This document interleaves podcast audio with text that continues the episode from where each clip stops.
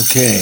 Um, reindeer hoofs are getting closer, and uh, so is the end of Revelation. Uh, thank goodness, right?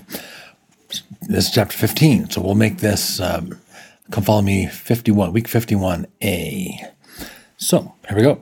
Then I saw another portent in heaven, great and amazing, seven angels with seven plagues, which are the last. For with them the wrath of God is ended.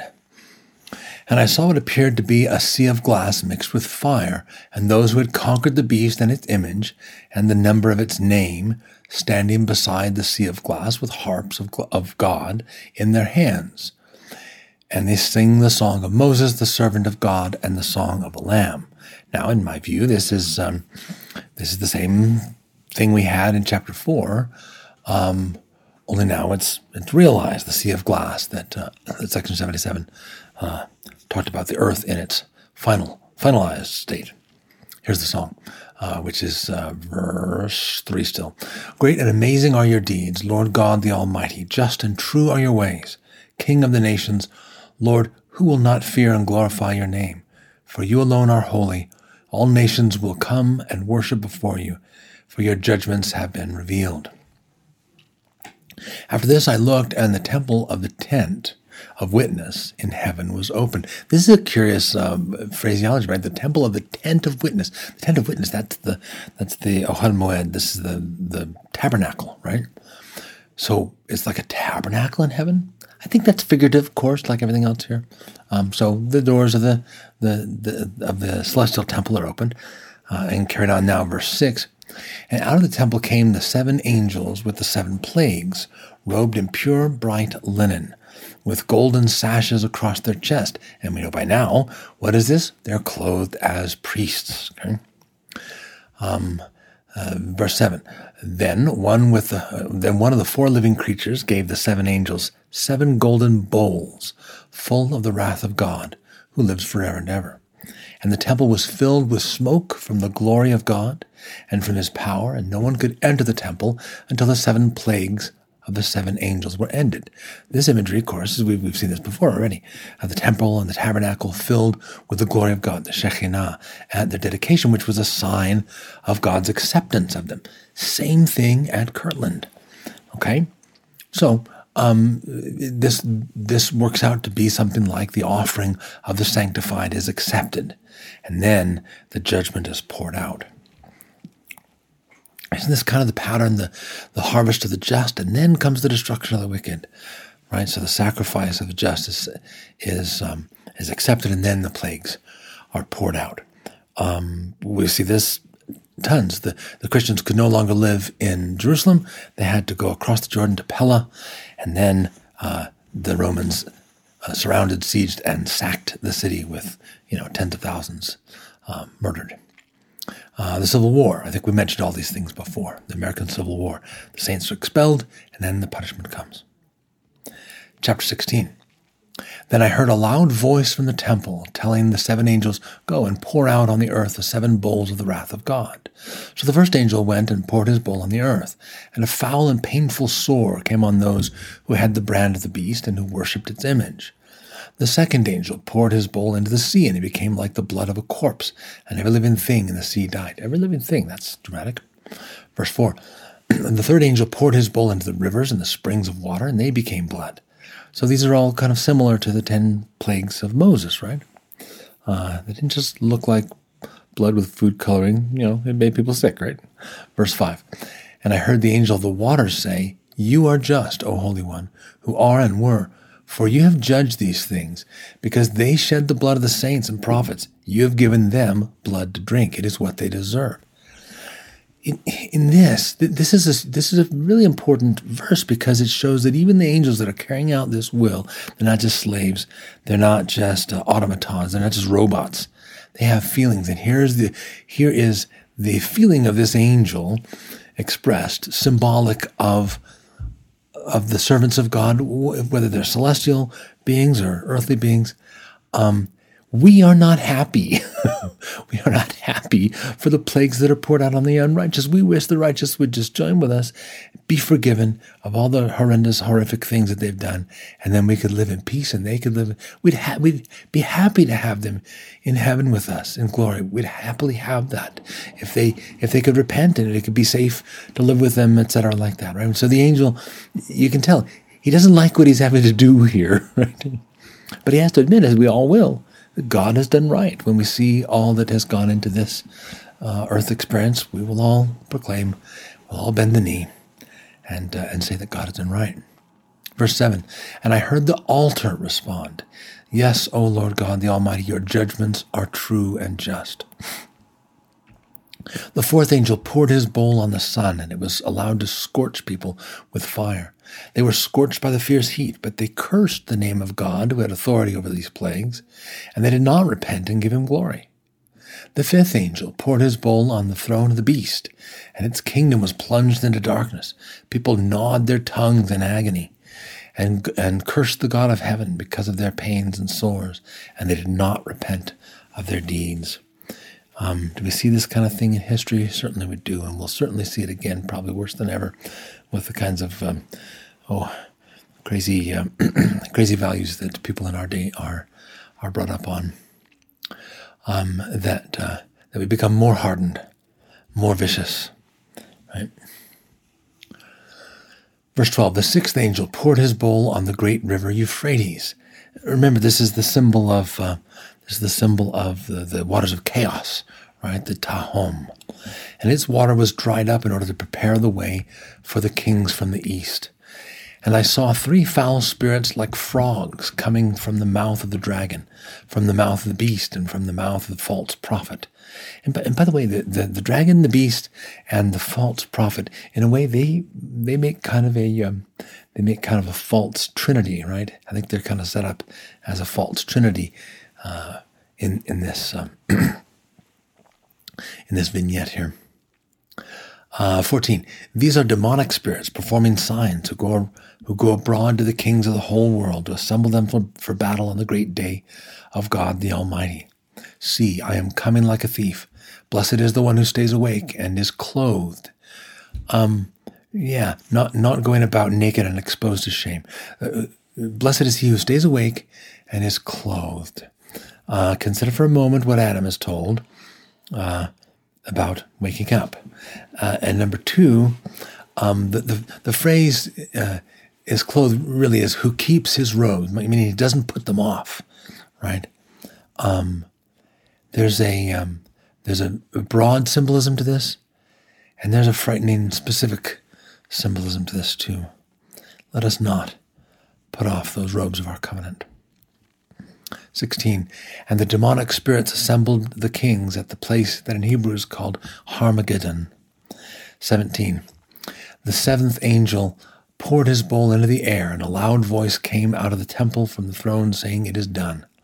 And there came flashes of lightning, rumbling peals of thunder, and a violent earthquake, such as had not occurred since people were upon the earth. So violent was the earthquake. The great city was split into three parts, and the cities of the nations fell. God remembered great Babylon and gave her the wine cup of the fury of his wrath. Now remember, the time that that um, Revelations is being written, Babylon's going to be a synonym uh, in, in, all kinds of ancient writings for Rome. Um, why? Well, because they were incredibly despotic and they tortured and they tortured the Christians, right? So, so this is so so the Babylon that tortured the saints of Israel in many generations, a couple hundred years past uh, that name is applied to Rome. And this is just kind of the way that, uh, that Revelations does things, right? Let's see, uh, 20. And every island fled away, and no mountains were to be found. And huge hailstones, each weighing about a hundred pounds, uh, dropped from heaven on people until they cursed God for the plague of the hail. So fearful was that plague. Now, if one of those hundred pound hailstones fell on you, you would not live long enough to curse God. Uh, I think we are getting the idea that we're not really looking forward to a massive hailstorm like this, but that these things are symbolic. Are we getting that idea? I hope that we're getting that idea. Chapter 17. Then one of the seven angels who had the seven bowls came and said to me, Come. I will show you the judgment of the great prostitute. Okay, now uh, that's an alternate uh, uh, uh translation. It's going to say whore. I don't know. Uh, that that that um, term is so charged that, uh, that, I think prostitute is better, and you can tell from her activities that this is this is sex for gain and to and for the intent to attract, entrap, and defile others. There's a there's a not just personal gain, but perversely to try and hurt other people. Um, this is uh, this is what she's doing, and and the Greek word, of course, is porne. Porne. This is where we get uh, some relevant uh, English English words. Okay, so. Um, uh, let's see. Ju- I will show you the judgment of the great prostitute who is seated on many waters, which again, 77 we know is many lands, many kingdoms, right? With whom the kings of the earth have engaged in sexual immorality, and with the wine of whose prostitution the inhabitants of the earth have become drunk. So he carried me away in the spirit into a wilderness, and I saw a woman sitting on a scarlet beast that was full of blasphemous names and it had seven heads and ten horns. Know, we, we, we get this. Uh, seven heads and ten horns. Are we seeing the same figure again and again? Sure we are. Yep. The woman was clothed in purple. Now get this purple and scarlet, and adorned with gold and jewels and pearls, and holding in her hand a golden cup full of abominations and the impurities of her prostitution and on her forehead was written a name, a mystery Babylon the Great, mother of whores and earth's abominations. Okay. Did, uh, maybe I ran through that too fast. Maybe everything here is too fast. Uh, but how is she dressed? How is she dressed? Let's go back through it. What, what is she dressed as? Maybe it's a better way to say it. She's dressed in purple and scarlet. Where do we see that? The garment of the high priest, the temple veil, adorned with gold and jewels and pearls. Uh, what does the high priest have on his on his chest? He has all the jewels, the twelve jewels engraved with the names of the of the twelve tribes, etc., etc. Right? Holding in her hand what a golden cup. Okay, so the, so all the temple uh, vessels, the the cups and things that they would pour out a libation in this case, pour out the drink. You know, if you're going to go, if you're going to pour uh, the wine offering on the altar or water offering on the altar, etc., like that, uh, oil offering on the altar, you're not going to do it out of a common cup. You're going to do it out of one of the gold temple vessels. So she's got a counterfeit of that because it's not the offering that symbolizes Christ or symbolizes the mother or anything like that. It's uh, it's full of abominations and impurities of her prostitution.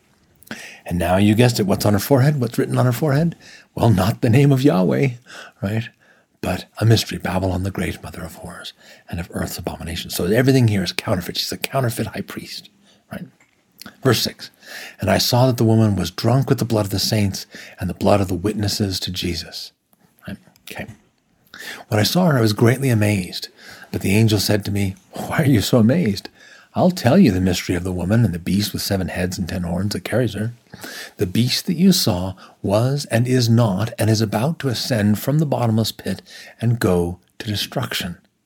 And the inhabitants of the earth, whose names have not been written in the book of life from the foundation of the world, will be amazed when they see the beast, because it was and is not and is to come. Now, think about the think about the name that's been given repeatedly to the Father. He that was and is and yet to come well, this is just a little twist from that, right? It's the it's the beast that uh, that was and is to, and is to come, but is not. um, so it's this is part of that whole trick of um, seeming to be put to get put to death and coming back to life. It's that same it's that same imagery. It's that deception, that miraculous seeming deception that fools the nations into worshiping the beast. Verse 9 this calls for a mind that has wisdom. The seven heads are seven mountains on which the woman is seated. Now, there's two, two interesting things here that I think are important and relevant. When Enoch journeys to Eden, he sees in the distance the throne of God formed by seven mountains. And these mountains are covered with the spice trees from which the sacred incense is made, right? So this is, this is the Garden of Eden, and, and it's made of seven mountains in this vision. This is a vision that everyone, uh, all the Christians would have known. This was, this was their scripture. Well, this is a counterfeit, right? The other thing is that uh, that this is this is Rome. Why? Because uh, Rome was originally built on seven hills. That's the that was their ancient tradition. Well, there are seven hills, um, and and it's the tradition of the Christians that this is. Um, that this is what is why it's referring to it that way the seven mountains or the seven hills within the, the city walls of Rome. But it's not exclusively Rome. We should not think that uh, that all this is over because things happen again and again, right? It's just Rome is just one more iteration of the same uh, the same brutal story of uh, one one kingdom after, kingdom after another. Okay, let's see. This is still verse nine. Seven mountains on which the woman is seated. Also, they are seven kings, of whom five have fallen. One is living, and the other has not yet come. And when he comes, he must remain only a little while. So these are these are emperors, and you can look and see who that is. It's not important here because they're gone. Verse eleven. As for the beast that was was and is not, it is an eighth, but it belongs to the seven, and it goes to destruction.